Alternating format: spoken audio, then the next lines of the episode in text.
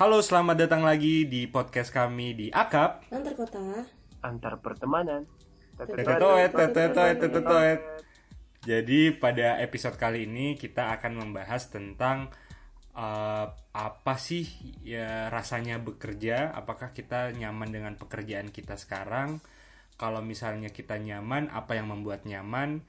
Dan kalau misalnya kita tidak nyaman, apa yang membuat kita tidak nyaman dan alasan-alasan apa yang membuat kita bertahan di kerjaan kita yang sekarang. Secara overview deh kerjaan sekarang kan menurut lu lu nyaman gak sih kerjaan lu? Kalau dibilang butuh sih butuh. Butuh dari segi finansialnya. Terus kalau misalnya nyaman atau enggaknya mungkin karena satu itu sih ya gue penempatannya jauh dari keluarga gue jadi gue ngerasa kayak gue papa capek sendiri balik terus gue ke kosan gue sendirian lagi terus kayak kok gue nggak bisa ngeluapin ini ke siapa-siapa? Sedangkan lu juga nggak mungkin kan kalau misalnya lagi ada masalah di kantor terus lu tiba-tiba lu ceritain ke teman kantor lo karena menurut gue sih temenan sama teman kantor sendiri tuh bakalan jadi bumerang. Apa yang lo ceritain takutnya diceritain ke atasan lo sendiri. Takut mas sama ta- takut sama Allah ya. oh ju. Ya juga sih. Cuma maksud gue kadang-kadang habluminanas ini tuh juga mempengaruhi daya eh daya enggak sih mempengaruhi kinerja gue juga gitu loh. Terus yang bikin gue masih tetap bertahan ada di perusahaan ini adalah gue masih butuh uangnya. Ini banget ya materai banget. Ih, gue masih butuh uangnya. Nggak apa-apa. gue masih butuh uangnya gitu. Cuman karena hmm, gue mikir kayak ketidakjelasan dari awal rekrutmen sampai sekarang. Ya sebenarnya gue tuh dari awal rekrutmen ini tuh arahnya ke mana sih gitu.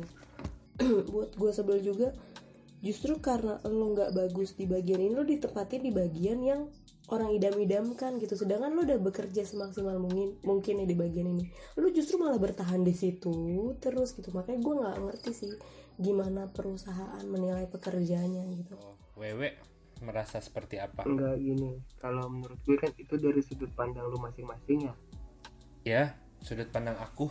iya baik Maksudnya lu lu sopan ya lu pernah mikir nggak dari sudut pandang orang lain tuh gimana nilai lu? Kenapa lu bisa ditempatin di situ? Jadi ya eh, mencoba berpikir dua arah aja sih menurut gue. Pasti ada alasannya kok kenapa lu ditaruh di situ. Itu pertama. Jadi biar nggak ngerasa kalau ini nih salah gitu. Gue tuh nggak se- seharusnya nggak cocok di sini gitu. Mungkin Jadi ya- Tuhan mulai bosan melihat tingkah kita. Iya sama aja kayak sama aja kayak Yana tadi anjir. Yana tadi kayak nge- ngerasa ku ingin marah pada siapa gitu kan. anjir Maksudnya gitu ini gitu. tebak sambung nyambung lagu?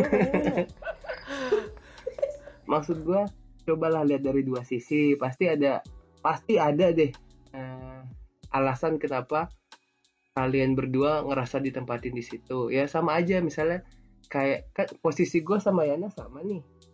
Sama-sama ditempatkan yang memang bukan bidangnya. Walaupun Hmm. kita pas pendidikan tuh belajar hal yang kita kerjain sekarang. Tapi coba lihat sisi baiknya gitu. Oke lah, lu uh, masih bertahan karena uh, Duitnya. butuh duitnya sekarang. Misal nanti kalau lu udah nikah nih atau ke depannya lu kan lu masih idealis banget kan sekarang misalnya ah gue paling uh, begitu urusan gue kelar gue mau keluar ah gitu. Tapi kan nggak tahu ke depannya nah dan dengan di posisi lu sekarang lu udah punya dapat ilmu yang banyak gitu. Jadi uh, jadi intinya jalanin aja kan? Iya intinya jalanin aja. Dan cobalah berusaha untuk nyaman dengan kondisi yang ada. Karena sebaik-baiknya manusia itu yang bermanfaat bagi orang lain. Alhamdulillah. Wa syukurillah.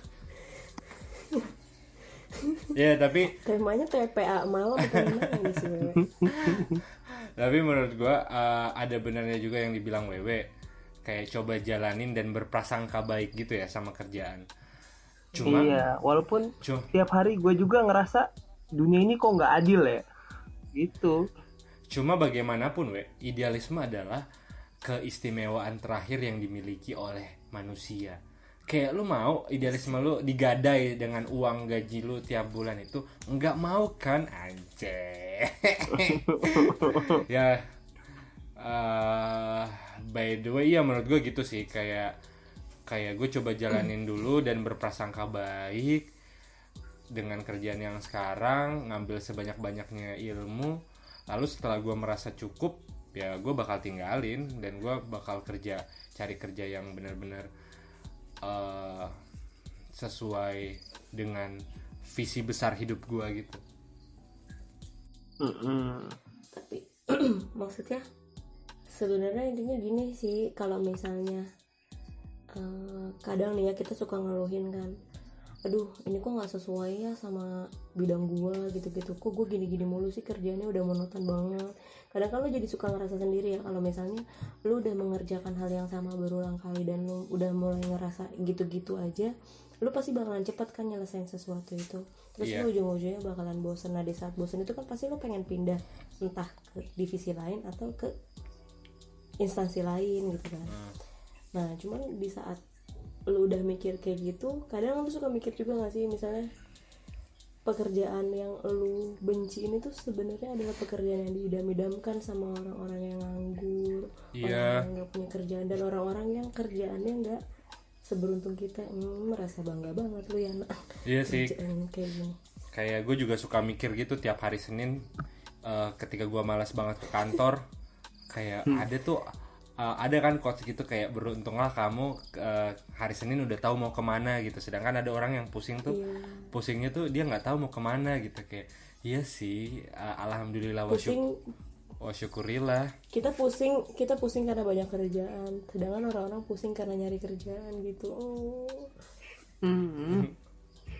Iya. Tapi gini sih, maksudnya kalau lu terlalu positif thinking sama apa yang lu kerjain sekarang, lu jadi tingkat kritisi tingkat kritisi lu tuh jadi makin tipis gitu loh. Jadi lu terlalu menerima keadaan, sedangkan ternyata tuh lu masih jadi budak instansi gitu. Kalau misalnya lu masih tetap positif thinking aja, nah nanti bakalan posisi lu uh, atau level lu tuh bakalan di situ-situ aja kalau lu terlalu positif sama apa yang udah lu dapetin sekarang kalau gue sih gitu makanya jangan sampai sih lu bener-bener terlalu positif thinking dan nerima apa yang udah lu punya sekarang. Maksudku jangan sampai ngerasa puas aja di satu tempat itu. Kalau sih gue ngomong apa kalau gue sih me- tapi ngerti kan maksudnya? Iya ngerti. Kalau gue sih walaupun pekerjaannya nggak gue nggak gua terlalu seneng gitu, maksudnya eh, dan penempatannya gue nggak terlalu suka, tapi bekerja itu kalau gue sih menganggapnya adalah pembuktian diri gitu loh, walaupun eh, pekerjaan lu nggak nggak seimportan important itu terhadap perusahaan, gue pengen buktiin aja kayak gue bisa mengerjakan pekerjaan ini eh, dengan kapasitas gue sekarang lebih baik gitu. Bukan buat bukan buat perusahaan sih tapi buat diri gue sendiri. Kayak gue lebih seneng dan bangga aja sama diri gue sendiri kalau gue bisa kerjain eh, lebih dari targetnya gitu. Tapi to be honest hmm, tapi to be honest gue nggak nggak enjoy gitu. Kalau misalnya lu nyaman. Orang mungkin melihat gue bersemangat gitu kan kayak wah bersemangat semangat banget nih sama kerjaannya. Tapi dalam lubuk hati gue tuh gue dying gitu loh kayak anjir gue nggak seneng banget pekerjaan ini. Cuma karena gue profesional bukan karena gue profesional sih karena biar gue tetap digaji tiap bulan. Ujung-ujungnya duit lagi ya. Iya. Iya, dan ya gue kerjain sangat eh, lebih cepat dan beres gitu. Kayak gitu sih. Ya, kalau lu gue tadi belum denger deh apa yang membuat lu bertahan. Eh, apakah lu udah nya- nyaman atau emang lu pengen bertahan di sini atau gimana? kalau gue ya masih punya eh, visi misi tersendiri lah eh, di lubuk hati gue yang terdalam lah maksudnya aduh lo tau lah yang kemarin dia kita bahas kan gue pengen punya apa ke depannya gue mau gimana gitu tapi sekali lagi eh, gue sekarang oke lah eh, eh, ker- karena kerjaan gue sama kayak Yana ya. Yana bilang dia udah bisa melakukan eh, apa yang udah dia lakukan sebelumnya gitu. Maksudnya dia karena udah udah biasa melakukan hal itu itu aja jadi dia kerjanya lebih cepat. Oke lah gue juga ngerasain hal yang sama. Cuman uh, mungkin kantor gue sama kantor Yana atau posisinya beda ya. Maksudnya tiap hari tuh ada aja challenge baru gitu. Jadi gue masih menikmati gitu proses untuk tumbuh di sini gitu. Kalau gue ya kalau gue gue masih ngerasa gue masih bisa ngembangin potensi gue di sini. Uh, tapi ya kembali lagi sebenarnya sih gue pengen gitu uh, ngewujudin mimpi gue yang dari kuliah itu. Tapi ya apa yang mem membuat lu nggak mewujudkan itu sekarang kontrak. Oke kontrak. Iya nih. Gue kalau misalnya bisa bisa kasih tips nih ke orang-orang yang uh, belum bekerja tapi akan bekerja hindarinlah perusahaan-perusahaan yang uh, ngasih lu kontrak men. Kayak itu men menurut gue ya menandakan bahwa perusahaan itu insecure gitu loh. Kayak emang kalau misalnya si talent lu ini mau keluar ya udah biarin keluar aja uh, hmm, daripada dia udah nggak satu visi misi lagi sama perusahaan itu gitu kan ya dan dia berbuat curang di perusahaan itu kan malah lebih bahaya yang iya. Uh, gue setuju sih dalam segi bisnis. Kan lu investasi nih buat mendidik iya. seorang. Mendidik seorang ini jadi lu harus kontrak kontrak sampai berapa tahun. Cuma ya itu tadi yang gue bilang.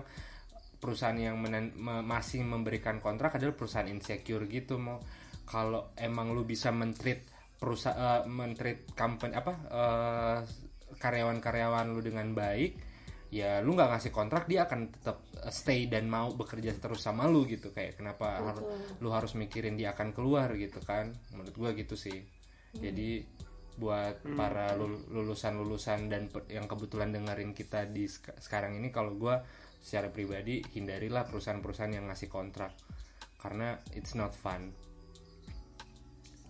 Yep. Betul sekali terutama kontrak-kontrak yang benar-benar lama banget gitu sih menurut gue mungkin kalau sekitar setahun dua tahun masih ada bagusnya lah ya bagusnya jadi kayak kalau emang lo mau pindah ke perusahaan lain tuh lo udah ada experience di situ gitu. Tapi kalau misalnya udah di atas dua tahun itu menurut gue kayak udah nggak wajar aja sih. Dan lu sadar nggak sih we Yan kalau misalnya Apa? kita kita juga kerjaan pertama atau kerjaan kedua kita tuh sebenarnya have no idea gitu loh kita sebenarnya mau ngerjain apa setelah lulus kayak kebetulan ada yang ngasih kita kerjaan ya kita tuh kayak gelap mata gitu oh, iya. kita... mencoba nangkep semua ya iya nangkep peluang yang ada gitu. dan setelah kita kerja ternyata oh ini nggak nggak sesuai dengan values values dan apa yang kita cita cita-citakan gitu kan uh, jadi apa ya gejolak batin lagi gitu di kayak anjir. Hmm. kalau ada kontrak Dan itu tuh kayak mindset semua lulusan gitu gak sih? Kalau misalnya lu kerja mau pertanyaan apa pun tuh lu pasti jawabannya bakal ada siap-siap aja gitu. Yeah. sedangkan pas lu udah ada di dalamnya kenapa sih? Gitu. Kenapa sih gue nggak mencari yang lebih baik? Atau gue pikir berulang-ulang dulu? Tapi karena memang pikiran kita setelah lulus itu harus kerja kan daripada lo nanti nganggur kelamaan gitu kan. Yang penting yang penting ada perusahaan yang menerima lu dengan syarat gini gini gini dan lo yayain aja pas sudah ada di dalamnya lu bener-bener nggak tahu mau ngapain lagi karena ternyata misalnya itu nggak bukan passion lo tapi lo udah, udah dikontrak lama gitu ujung-ujungnya nanti lo malah jadi takutnya ngerusak perusahaan itu atau Mohon maaf. Tapi gini deh, tapi gini. Ini kelihatan banget nih perbedaannya generasi kita sama generasi sebelumnya gitu ya. Seperti ya, generasi kita kan uh, suka lompat-lompat gitu, pindah-pindah. Sedangkan generasi sebelumnya itu loyal banget sama perusahaan tempat dia bekerja. Generasi kita tuh kan gampang bosenan dan lain-lain, sedangkan generasi sebelumnya kan ya kayak kita gini lah, kritis, pengen mencapai tempat yang lebih tinggi dengan cara yang mungkin lebih cepat gampang bosenan intinya kan itu. Uh, yang pengen gue tanya ke lo berdua uh, kenapa sih bisa ada perbedaan itu gitu? Apakah dari pola pikirnya apakah dari uh, budaya perusahaan yang mulai berubah atau gimana? Ini biar generasi muda juga tahu sih Kalau gue dulu yang jawab ya, Yan ya. Oke, kalau dari gue sendiri sih eh, mungkin kebutuhannya adalah bukan dari eh, uang, uang mungkin nomor kedua ya. Kalau gue melihatnya, kalau nomor satu adalah otoritas dan kebanggaan diri. Jadi eh, gue tuh pengen merasa penting di suatu perusahaan. Kayak gue pengen di- dikasih kewajiban atau tanggung jawab yang besar bukan yang besar sih gue bisa mengeksplor kemampuan diri gue dengan tanggung jawab yang gue dikasih yang dikasih ke gue gitu. Kayak gue bisa ngelakuin itu dengan cara gue. Bukan kayak harus eh, se- secara birokrat sana sini sana sini sana sini yang menurut gue nggak efektif. Dan ketika ketika itu nggak gue dapetin dari tempat pekerjaan maksudnya gue nggak melakukan sesuatu karena gue pengen tapi karena harus gitu itu udah udah minus banget sih. Dan yang kedua adalah masalah benefit. Benefit adalah mungkin dari dari kewajiban kewajib apa kebutuhan kebutuhan dasar gue udah terpenuhi apa belum sama gue bisa saving apa enggak dari dari perusahaan ini sama jenjang jenjang karir yang jelas sih. Itu sih yang membuat kenapa banyak orang menurut gue akan loncat ke perusahaan lain karena dia nggak merasa penting dan nggak merasa dibutuhkan aja di perusahaan itu gitu. Gitu kali ya. Kalau gue yang bisa ngikat gue ngikat, ngikat gue lama di suatu perusahaan atau di suatu organisasi itu adalah uh, ada nggak role role model yang bisa gue kagumin gue gua belajar belajar dari dia? Tapi kalau selama nggak ada role model tuh kayak anjir gue mending cabut aja deh gitu. Kayak gue nggak mau terkontaminasi dengan dengan cara kerja yang menurut gue korup gitu korup dalam artian bukan korupsi ya korup itu kayak rusak gitu kayak file korup gitu. Ya gitu sih kayak lagunya Opik berkumpullah dengan orang-orang saleh gitu kayak iya menurut gua Nah, tiba-tiba berkumpulan dengan orang soleh ya benar. Menurut gua kayak kalau kalau lingkungan lu nggak dikum nggak nggak nggak ada lagi orang-orang yang punya satu visi sama lu tuh boring banget coy. Kayak lingkungan gue sekarang adalah lingkungan orang-orang yang penting datang kerja pulang tepat waktu akhir bulan gajian. Kayak udahlah nggak usah mikir yang lain-lain gitu. Kayak waduh ini ini adalah neraka bagi gue coy. Kayak kumpul sama orang-orang kayak gitu. Iya tapi bener juga gue setuju. Soalnya kalau misalnya lu udah mulai kerja nih terus tiba-tiba kerjaan lu nggak dapet feedback apa apa dari atasan lu. Lu ngerasa kayak ya kerjaannya udah mulai standar banget gitu. Terus ngapain gue bekerja keras banget sedangkan atasan gue ini nggak ngasih feedback apa apa gitu. Jadi ujung-ujungnya lu ngerjain kerjaan yang penting selesai aja tapi bukan yang penting bener. Bukan bukan harus bener tapi yang penting selesai aja. Feedback tuh maksud lo apresiasian? Iya kayak gitu. Feedback dari atasan lo. Jadi apresiasi dari bukan. atasan apa yang lo udah kerjain tapi bukan berarti kayak ih bagus banget ya kerjaan kamu nggak gitu. Jadi dari apa yang gue kerjain minimal diperiksa lah. Terus kalau misalnya ada apa dikoreksi gitu. Terus kalau misalnya memang intinya kalau ada kesalahan dikoreksi gitu jangan yang benar-benar didiemin, aja. didiemin. Jadi bukan berarti gue kerjaan selesai aja bukan gue kerjaan harus bener gitu jadi nanti gue akan terbiasa bekerja yang penting selesai. Bukan yang penting selesai dan harus benar. Kalau lu we, dari pekerjaan lu sekarang apa yang membuat lu turn off dan apa yang membuat lu turn on? kalau gue malah kebalik sama Yana. Bagaimana tuh? kalau gue kerja dikritisi mulu. Apa-apa diperiksa apa-apa diperiksa. Apa-apa dikoreksi apa-apa dikoreksi. Mau gue benar juga dikoreksi mau gue salah apa lagi gitu. Jadi mau gue se- kerja sekeras dan sebagus apa pun nggak ada bentuk apresiasi. Yang ada cuman kritisi kritisi kritisi kritisi. Oke lah dampaknya gue jadi orang yang jangan cepet puas. Tapi capek kalau tiap hari walau eh, lu udah kerja lembur bagai kuda tiap malam pulang jam 9 pulang jam 10 tapi dari atasan masih bilang lu tuh kurang jadi lu harus belajar lebih. Lu tuh harus lihat senior senior lu yang pulangnya mungkin di bawah maghrib tapi kerjanya udah bener udah selesai udah bagus. Contoh lah dia gitu dengan pengalaman ya gue baru satu setengah tahun kerja dia udah 8 tahun lebih kan gitu.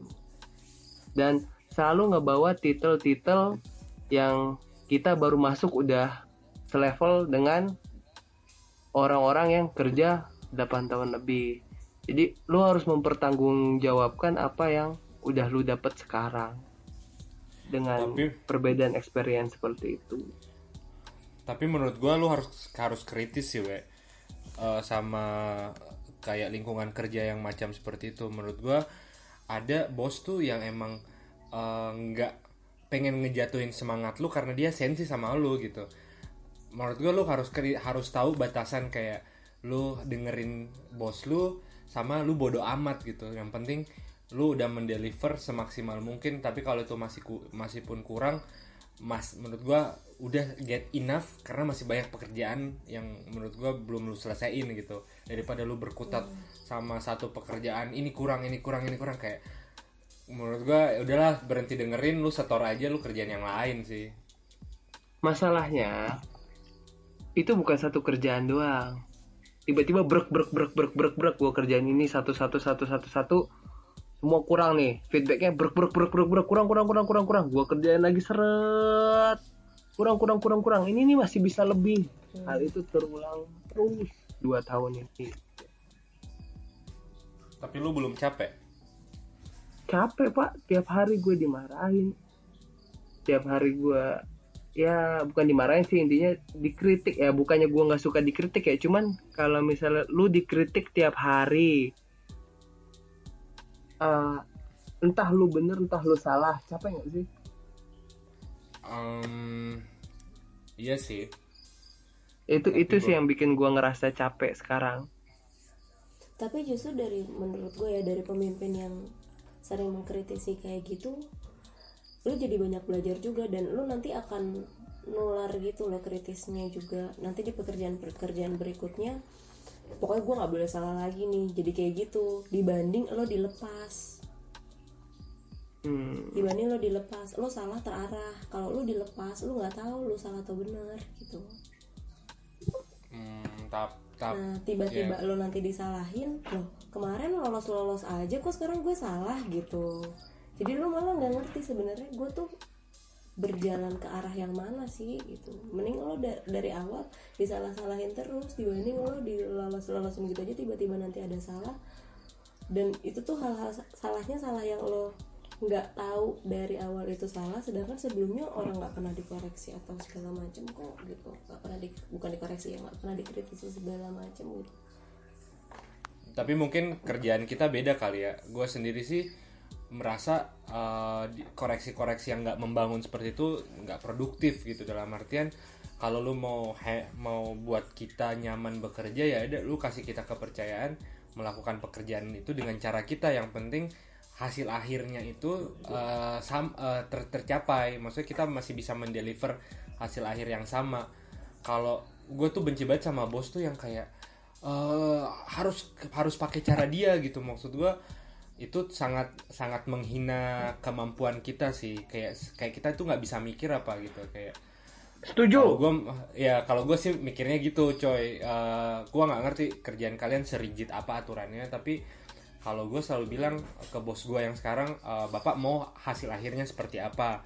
Kalau bapak mau hasil akhir seperti seperti ini dan bapak eh, percaya sama saya ya udah kasih saya kepercayaan untuk bisa ngelakuin ini dengan cara yang saya yakini bisa gitu. Jangan kayak jangan kayak bentar-bentar oh ini salah ini salah. Kayak udah kalau misalnya salah mulu ya udah lu ya lu aja yang kerjain gitu. Kayak menurut gue Setuju. sih gitu.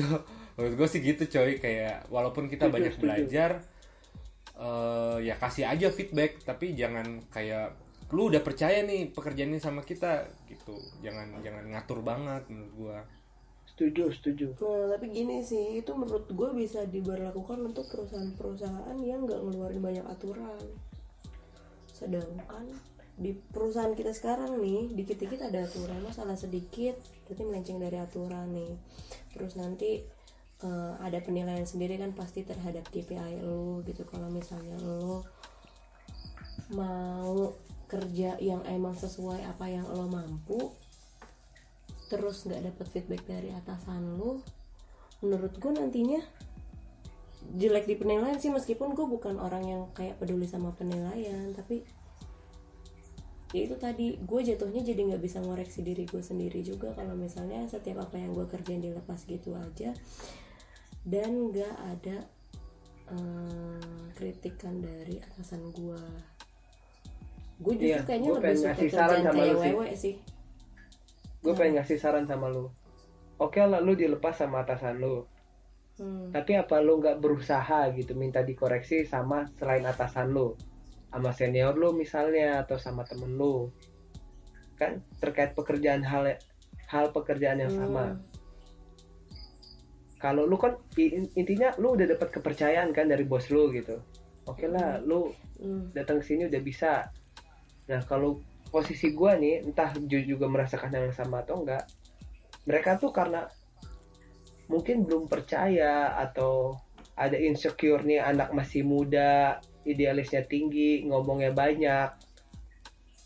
Jadi apa-apa yang kita kerjain tuh kayak salah aja gitu walaupun benar gitu kan. Kita juga nggak bodoh kita ta- kita kan baca gitu aturan ini aturannya kayak gini kayak gini gini. Kalau gue sih ngerasanya gitu. Dan dan gue kemarin kasihan banget coy lihat ini lihat temen gue eh, temen separtner gue sih kerja. Terus dia tuh kayak udah mindsetnya tuh mindset mindset yang takut takutan gitu gara-gara banyak aturan gitu kan. Kayak nggak pengen terobos aturan. Eh, terus sampai ada hal yang kemarin gue kayak emosi tapi juga lucu gitu. Masalah email corporate. Jadi kayak kita tuh nggak boleh kirim email corporate ke selain eh, keluar gitu. Terus gue bilang emang kenapa nggak boleh? Karena data perusahaan. Kan kita nggak ngirim data. Kita cuma kayak ngirim hi gitu emang nggak boleh. Gue gitu gue gitu kan lu tau kan baca ih tetap nggak boleh. Terus kayak eh anjir. Kayak ini orang gue kasih kasihan liatnya sama emosi. Maksudnya dia tuh nggak bisa mikir lagi gitu loh. Kayak nggak bisa mikir iya kenapa nggak boleh ya?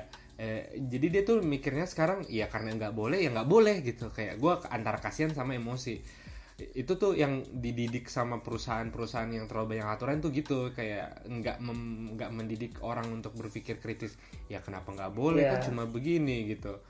Kalau terlalu kalau terlalu apa-apa salah apa-apa salah ya udah mentalnya ntar kayak gitu. Daripada gue disalahin mending gue ikut aturan aja. Kalau nggak boleh ya nggak boleh gitu. Kayak nah kasihan sih. Iya, dari cerita Ju itu gue takut menjadi orang seperti itu. Menjadi orang yang seperti Ju ceritain. Karena posisi gue sekarang apa-apa tuh salah. Hmm. Apa-apa tuh dikritisi Hmm. gitu. Bahkan ya mungkin cara ngomong gue yang di lingkungan orang Jawa beda kali ya. Hmm. Gue ngomong aja nih dikritisi gitu. Jadi gue lebih banyak diam, merenung, berpikir sekarang. Tapi kalau kayaknya sih. hampir semuanya nggak sih? Hampir semua Kenapa? orang yang ada di perusahaan ini tuh kayak pasti mengkritisi apa yang kita omongin yang keluar dari mulut kita tuh kayak "Ih, gila lu nggak sopan banget lu nggak punya normal lu nggak punya etika gitu hanya karena gue ngomong aku bukan saya gitu ya i- itu itu kemarin tuh eh, ternyata bahasa itu apa ya walaupun bahasa Indonesia cuma banyak norma-norma yang tidak tidak tidak diatur gitu Tertulis. kayak apa ya Ter- ya tertulis kayak kemarin ada eh, apa ya, kayak bawahan bukan gue sih yang ngomong ada teman gue ngomong dia kayak ke orang yang lebih tua ngomongnya ngomongnya eh, kamu kamu itu kan kalau dalam bahasa Indonesia kamu tuh ya sesuai kaidah kan dia tuh Mm-mm. Dia tersinggung loh kayak diomongin kamu kayak katanya nggak sopan. Kayak ya Tuhan kasihan banget ya eh, sumpah pemuda yang menciptakan bahasa Indonesia satu gitu. Kayak masih ada aja orang yang tersinggung diomongin kamu gitu. Kayak menurut gua nggak apaan banget sih? gitu. Kayak kamu kamu kan sopan. Tapi ya lu tau lah. Adat dan budaya. Lu baru kayak gitu anjir. Kalau di Jawa rumit. Di Jawa tuh rumit. Rumit sekali. gue berharap sih pendengar tuh ada salah satu pendengar kita tuh yang udah udah bos-bos lah di perusahaan-perusahaan mana gitu jadi tahu kira-kira kebutuhan milenial itu seperti apa gitu kalau dari gue sih kebutuhannya yang membuat orang mau bertahan adalah uh, mereka dipercaya untuk mengemban tanggung jawab gitu loh jangan kayak cuma dijadikan karyawan yang harus mengerjakan tugas sesuai DUJ gitu. Kayak gue setuju. bukan, bukan tipikal milenial seperti itu sih. Setuju. Lu setuju? Iya. Ya tapi gue setuju dengan apa yang disampaikan sama Ju. Tadi kan uh, yang lu beranggapan kalau lu dilepas sama bos lu lu nggak dapat feedback. Terus gue saranin kenapa lu nggak nyari feedback ke senior lu yang satu pekerjaan dengan lu jadi lu bisa tahu nih salah lu di mana lu kurang apa. Oh kalau itu tetap sih sebelum dikasih kata sampun gue pasti selalu nanya kan. Gue gue takutnya ada yang salah segala macam dan um, yang dikoreksi tuh justru koreksi-koreksi kecil gitu gitu. Kalau misalnya sebelum ke atasan gue pasti minta saran dari senior senior gue cuman setelah masuk ke atas dan kayak lolos lolos aja tuh ya seneng sih maksudnya oh berarti gue nggak ada salah gitu kan ya. Terus gue udah mulai bisa ngerjain sesuatu yang nggak perlu pakai hmm, koreksi lagi dari atasan gue tapi di lain sisi gue jadi mikirnya kalau sebelumnya kan misalnya gue pernah dikoreksi nih karena kamu tuh gini gini ginian kamu tuh gini ginian gitu. Ada pemikiran lain yang ternyata tuh nggak sempat kepikiran sama gue oh jadi tuh ternyata filosofinya gini tuh kenapa gue disalahin gitu. Bukan yang serta merta karena emang lu nggak suka aja sama kerjaan gue bukan gitu. Tapi ada nilai yang tersimpan gitu dalam tapi lu pernah minta koreksi? ya kan kalau misalnya apa pun yang kita kerjain pasti dikoreksi kan? Hmm. ada yang namanya signer kan ada yang namanya checker. Jadi maksud gue fungsi di situnya itu sih yang masih gue nggak dapet. Cuma gue seneng seneng banget kalau misalnya emang nggak ada koreksi. Tapi lebih seneng lagi kalau misalnya gue dikoreksi dan ada alasannya gitu. Kenapa kok gue kerjaan gue ada yang miss ya di sini. Sih bukannya harus benar-benar sesuai ketentuan banget. Tapi gue suka aja kalau misalnya setiap yang gue kerjain itu punya nilai-nilainya sendiri gitu loh. Ada ada meaningnya. Oke lah kalau misalnya gue emang salah ya ditegur walaupun cuma sedikit. Tapi kalau lu nggak salah ditegur bahkan dituduh oh, kalau itu sih. Ya kalau itu gue pasti bakalan nanya ya lo emang kenapa pas saya disalahin gitu? Ya oke okay lah. Lu udah ngomong kayak gitu kenapa disalahin? Terus lu klarifikasi tet. Terus orang tahu kalau lu nggak salah dan yang salah tuh bos lu. Tapi bi tapi gimana ya? Tetap aja posisi kita kita yang salah gitu. Kok lu berani negur bos gitu gitu? Ibaratnya gitu deh ya enggak sih enggak negur bos tapi lu bener-bener harus nanya gue udah udah udah di taraf itu soalnya. Emang bahkan gue bener aja disalahin gitu. Uh, lu lu tahu nggak hmm. uh, coy? Lu tau nggak kayak gue tuh di, di sekarang tuh di di perusahaan itu tuh kan gue kadang telat kan. Gue udah pernah cerita gak sih? Kadang gue telat. Sering nah, ya, ya. sering. Kayak sa, sa, satu kali dua dua kali gue telat tuh uh, si uh, si ini si orang yang SDM itu masih sering ngancem gue kayak mas jangan telat ntar uh, lama loh pindahnya mutasinya. Terus gue bilang yang datang cepet aja belum mutasi mutasi sampai sekarang bu. Gitu. Iya, maksud gue itu itu adalah ancaman yang nggak masuk akal. Akhirnya gue uh, merasa ketika lu nggak nggak ada sesuatu yang orang pegang sebagai ketakutan lu tuh orang tuh jadi kayak uh, apa ya? Jadi kayak nggak berani sama lu juga. Kayak jadi si orang SDM ini eh, nggak uh, pernah lagi ngancam-ngancam gue kayak ya ntar lama lo mutasinya. Kayak lu nggak apa-apa juga bu kalau lama gitu. Kayak ya mau saya mau ke mana sih? Gitu. Uh, saya saya suka suka ngomong sok sok bijak gitu takkan lari gunung dikejar bu gitu. Ke padahal padahal padahal gue pada padahal tuh gue kayak aduh kapan ya gue mutasi ya? Tapi gue pengen terlihat kuat aja di depan SDM ini.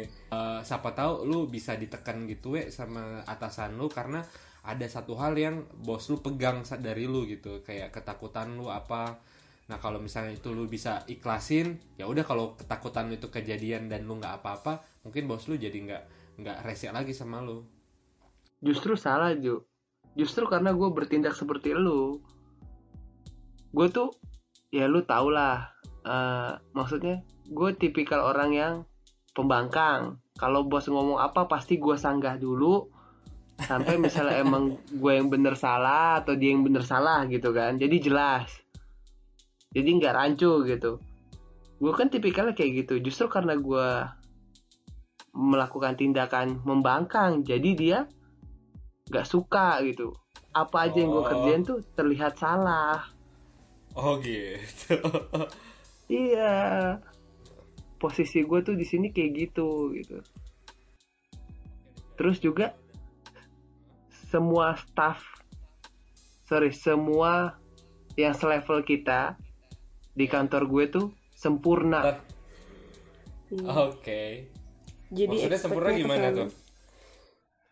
Ganteng, body bagus, Eh, putih, maksudnya- tinggi. mereka tuh melaksanakan apa yang ditugaskan dari atas dengan instruksi yang dari atas pula gitu. Jadi nggak ada ibaratnya nggak nggak nggak pernah bilang enggak gitu. Siap siap siap siap gitu. Tapi dikerjain? Dikerjain walaupun Oh, dengan so- berbagai macam cara ada yang kadang tugasnya didisposisi lagi terus dia ngerjain tugas lagi terus yang di, di, didisposisi nggak dapat kredit dia yang dapat kredit ada yang kayak gitu. Wah, ada yang itu itu itu tai sih we. Kayak mengambang di sungai sih. Itu wah berat deh beneran. Hmm. ada yang dia kerjain semua sendiri sampai lembur-lembur. Ada yang diam-diam menang tiba-tiba bagus gitu. Ya. Ajaib-ajaib lah menurut gue. Eh, kalau gue kan kalau disuruh bos bentar pak. Eh, kita samain persepsi dulu. Bener nggak caranya kayak gini? Bener nggak bapak maunya kayak gini? Terus dia pasti ngomong gini lah kamu tuh ini kamu tuh eh selevel ini nggak usah nanya sebenarnya hal-hal yang kayak gitu gitu. Kayak Oh, gitu oke. Asik. Wewe ini- Wewe tuh udah Wewe tuh udah masalah hidupnya udah berat banget Ju. Ibarat udah udah udah diceraiin sama istrinya dia harus merawat tiga anak. Yang satu anaknya sakit-sakitan, yang satu anaknya bawel. ya, bisa diperumpamaan seperti itulah belum lagi istrinya ist- istrinya meninggalkan banyak utang ya udah beneran deh sulit-sulitnya Apa? masalah hidup. Belum lagi cicilan rumah Ya Allah, Jadi- kalau itu jadi lu bertahan di bertahan di kerjaan lu sebenarnya karena lu punya cicilan aja berarti ya we karena lu ada cicilan jadi lu Nah, bertahan itu ya hanya conclusionnya. sih sebenarnya Oke. di atas cicilan itu ada kontrak Mm-mm. Tapi menurut gua kontrak ini ya udah sih kalau misalnya lu mau keluar juga keluar-keluar aja. Kayak kayak perusahaan kita juga nggak terlalu banyak waktu buat mencari lu satu-satu gitu. Menurut gua ya. tapi kan Baik. kontrak itu dibuat atas persetujuan dua manusia kan Betul. kita udah setuju untuk melakukan pekerjaan ini selama masa kontrak berlangsung jadi sewaktu-waktu kita keluar berarti kita ingkar Hmm. janji yang dibuat oleh sesama manusia kita ingkar ya sama aja kayak ingkar ke atas hablum minallah Oh. hablum. Di- baik, baik, Pak. Jadi intinya sabar-sabarin aja ya. Terima-terima aja ya. Karena menurut gue dengan organisasi sebesar ini dan lo mau berontak tuh kayak semut teriak-teriak di dunia tau nggak? didengar gitu diinjek mejret iya Tapi menurut menurut gua adalah eh, lu selalu punya selalu punya cara untuk gimana membuat hidup lu lebih tenang dan lebih nyaman sih.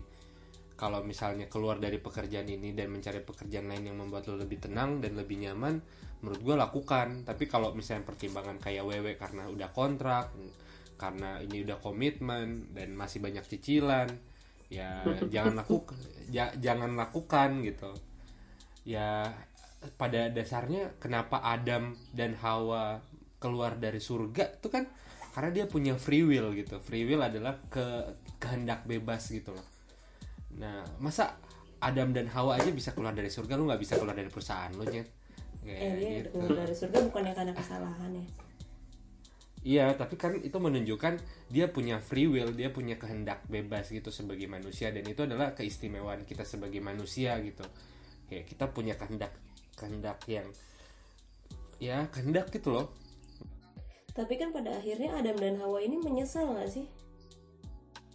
Uh, minta ampun sih taubat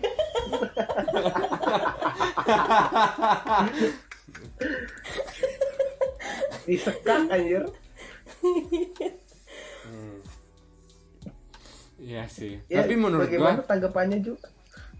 Ya, tapi menurut gua uh, at the end Adam dan Hawa tuh um, menemukan bumi, menemukan bumi berkembang berkembang biak. Setelah berkembang biak, menurunkan keturunan kayak kita lah. Tapi dia selama seribu tahun dia menyesal. Maksudnya bukan seribu tahun juga sih gue gak tahu berapa tahun persisnya ya. Intinya dia benar-benar menyesali segala perbuatannya gitu. Memangnya nanti kalau misalnya kita merasa gak nyaman ya di sini terus ya udah keluar aja gitu. Nah pada saat lo keluar lo nyesel terus gimana? Kalau beda beda sih. Maksud gue sebenarnya ini beda konteks sih. Soalnya Adam dan Hawa ini keluar karena dia melanggar sesuatu. Nah kita keluar karena emang kita mau gitu, gitu. kita mau tapi nggak bisa gitu. Kita mau tapi ya. nggak yeah. bisa gitu. Sih. Menurut gue pasti akan ada yang setiap keputusan tuh pasti ada akan ada lu sesalin gitu. Tapi ya sebagai syarat untuk menjadi manusia yang selalu tumbuh ada sesuatu hal yang lu sesalin biar lu nggak ulangin lagi di masa depan. Kayak lu aja coba-coba aja keluar dan lu tahu apa yang lu sesalin. Gak mau. Lu kira gue minyak angin cap gue mendingan belajar dari pengalaman orang lain deh. Nggak bisa gak yang bisa, keluar bisa. duluan. Sama terkait ini sih. Kayak gue merencanakan ya, sebe, mencontohi Rasulullah gitu sih Yan apa nih apa nih seru nih? Apa nih apa nih? Ya kayak Rasulullah dulu bukan pegawai BUMN coy. Kayak ini tuh bukan sunnah udah bukan sunnah Rasul nih kerja di gini nih. Rasul dulu ber, berda, berdagang coy. Kayak kalau lu pengen bener-bener bener-bener mengikuti sunnah Rasul ya lu berdagang we. Iya ya, kita di perusahaan ini berdagang diri kita sendiri gak sih? Berdagang diri. Menjual diri kita. nggak boleh we jual diri tuh. Lu pernah gak sih diajarin menjual Cuman. kemampuan lu supaya lu bisa makin tinggi gitu. Tapi ta tapi di kalau dalam berdagang kan ada tawar menawar dan hukum supply and demand. Di sini tuh enggak di sini tuh perbudakan ya menghamba menghamba. Perbudakan. Kalau itu saya setuju. Ya maksudnya kayak nggak ada supply and demand lagi gitu. Hmm, tapi ya udah sih. Jadi nggak ada bargain powernya ya, ya jadi intinya yang membuat kita bertahan ada di sini adalah soalnya kita kayaknya salah satu kaum yang kontra ya bukan yang pro ya. Bukan yang nyaman ya Iya, kita tuh sebenarnya milenial gitu loh. Milenial itu iya, miskin, miskin, miskin jelek sama denial gitu lah kayak. Kita udah miskin, udah jelek terus denial. Enggak kok, gue happy kok. Enggak kok gitu. Iya. Iya kok. Terus anjir ada singkatannya nggak nyangka gue keren anjir keren keren banget jelek dan denial keren oh enggak ya tapi maksudnya intinya bukan berarti gini sih selama lo masih kerja di sini selama lo masih makan dari gaji yang lo dapat gak usah jelek-jelekin perusahaan itu Oke, sebagai sebagai kesimpulan nih guys, untuk pendengar kita nih, eh, kira-kira sebelum mereka mencari kerja, apa saja sih yang harus mereka perhati eh, pertimbangkan selain jangan pilih perusahaan yang ngasih kontrak. Siapa dulu nih? Kalau oh ya udah eh, sembarangan aja. Sembarangan sampah dong. Mau tetangga lu dulu, boleh lu tanyain tetangga lu dah. Mau Sembarangan aja. Kalau dari gue nikmati masa menganggur lu dulu. Iya sih. Ber- ada jangka waktunya nggak tuh? Ya, sampai lu bener-bener merasa lu harus kerja. Kalau gua sih eh, magang dulu aja ke perusahaan yang pengen lu tempatin biar biar lu udah yakin bener lu bener pengen di situ gitu. Kayak magang dulu aja cuy.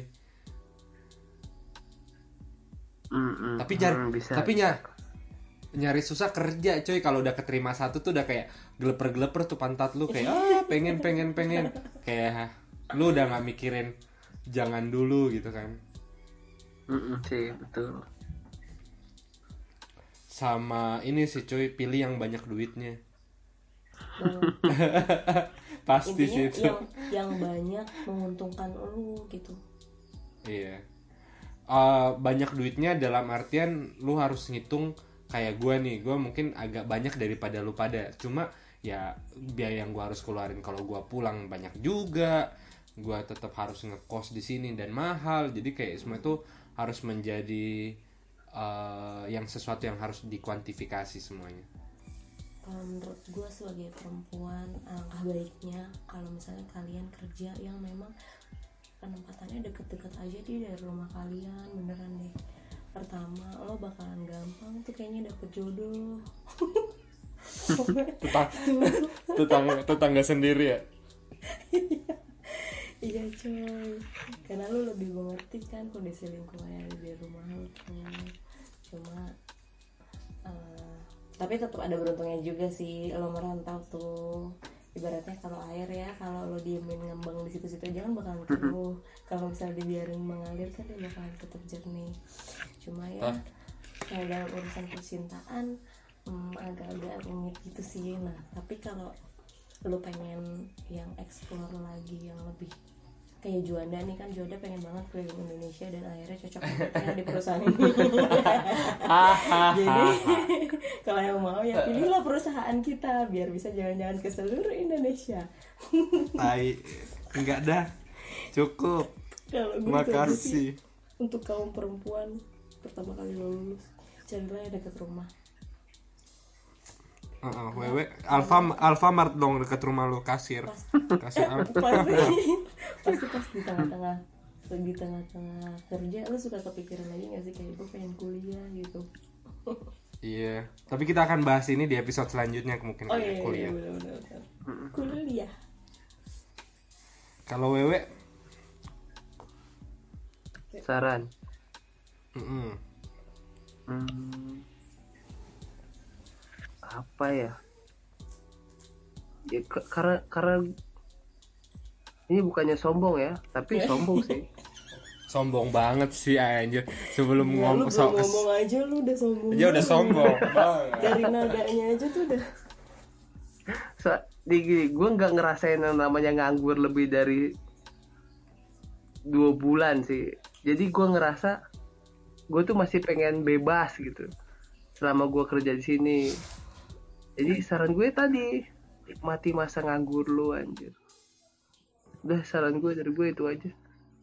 Hmm, tapi kayaknya kalau kalau ada kaum kaum yang misalnya nih we Hmm. eh, dia kuliah tapi Hmm. dia nih nggak mampu nih dalam kondisi eh dalam konteks finansialnya kan nggak bisa menikmati masa nganggur ntar keluarganya makan apa gitu Ya sama aja kayak segmentasi lu. Lu cewek. Kalau segmentasi gue kan, lu berarti seneng dong ada di seluruh Indonesia ini Hah? lu seneng dong ditempatkan di seluruh Indonesia seneng. Ih Selama masih gitu. di Jawa. Tuh kan berarti sebenarnya intinya kok kalau gue kan universal ya Enggak lu cewek aja. gue lu aja nggak suka tuh kalau misalnya ditempatin di luar Jawa Hmm. kalau Juanda kan fun banget Kalau gua Enggak. ditempatkan Nama juga di rekomendasi kan pasti objektif. oh iya iya boleh boleh deh mau tambahin ini sih tambahin masalah jangan pilih perusahaannya tapi pilih sosok yang dibalik perusahaannya itu coy kayak misalnya lu melihat ada figur pemimpin yang lu sangat kagumin ya udah lu kerja di perusahaannya dia. Karena menurut gua itu akan nular sama etos kerja lu sama cara lu berpikir daripada lu mentingin besarnya perusahaannya dan lu nggak ngerti ternyata etos kerja di dalam tuh ya gitu nggak terlalu inspiratif buat lu. Oke jadi itu tadi diskusi kita masalah eh, kenapa kita nggak nyaman bekerja di pekerjaan kita yang sekarang hal-hal apa yang membuat nggak nyaman. Semoga ada pendengar nih yang udah jadi bos dan manajer ngerti nih cara menghandle karyawan-karyawan yang di bawah. Dan juga ada orang-orang yang mau bekerja ya Yan. Dan we yang bisa mengambil hikmah lah dari obrolan kita apa yang harus dipertimbangkan sebelum benar-benar bekerja. Eh, dan dari kalau gua pribadi sih pengen pengen meng-highlight bahwa memang semua pekerjaan itu nggak masalah juga kalau bukan passion kalian tapi eh, alangkah baiknya memang sesuai dengan passion kalian. Oke cukup. Terima kasih. Sampai jumpa di episode selanjutnya. Kalau misalnya ada saran mengenai episode apa apa topik apa yang harus kita bahas dan juga eh, cara penyampaian kita ada tips dan saran karena kita sangat pemula nih lebih pemula daripada pemula. Jadi silahkan mungkin bisa ke Instagram gua it's eh promosi. Iya DM DM aja di @tejuanha dan Yana di? at dy apriliana. Dan udah Wewe nggak usah kali ya. Wewe juga di DM nggak baca. Iya nggak usah. ya, Wewe di mana? Wewe Instagram lo di mana we Eh, lihat aja di followingnya Yana dan Juanda. Oke Cari kepo. wewe itu pasti ada. ya kepoin aja Instagram kita pasti ketemu Instagramnya Wewe gitu oke terima kasih sampai jumpa bye bye Nah.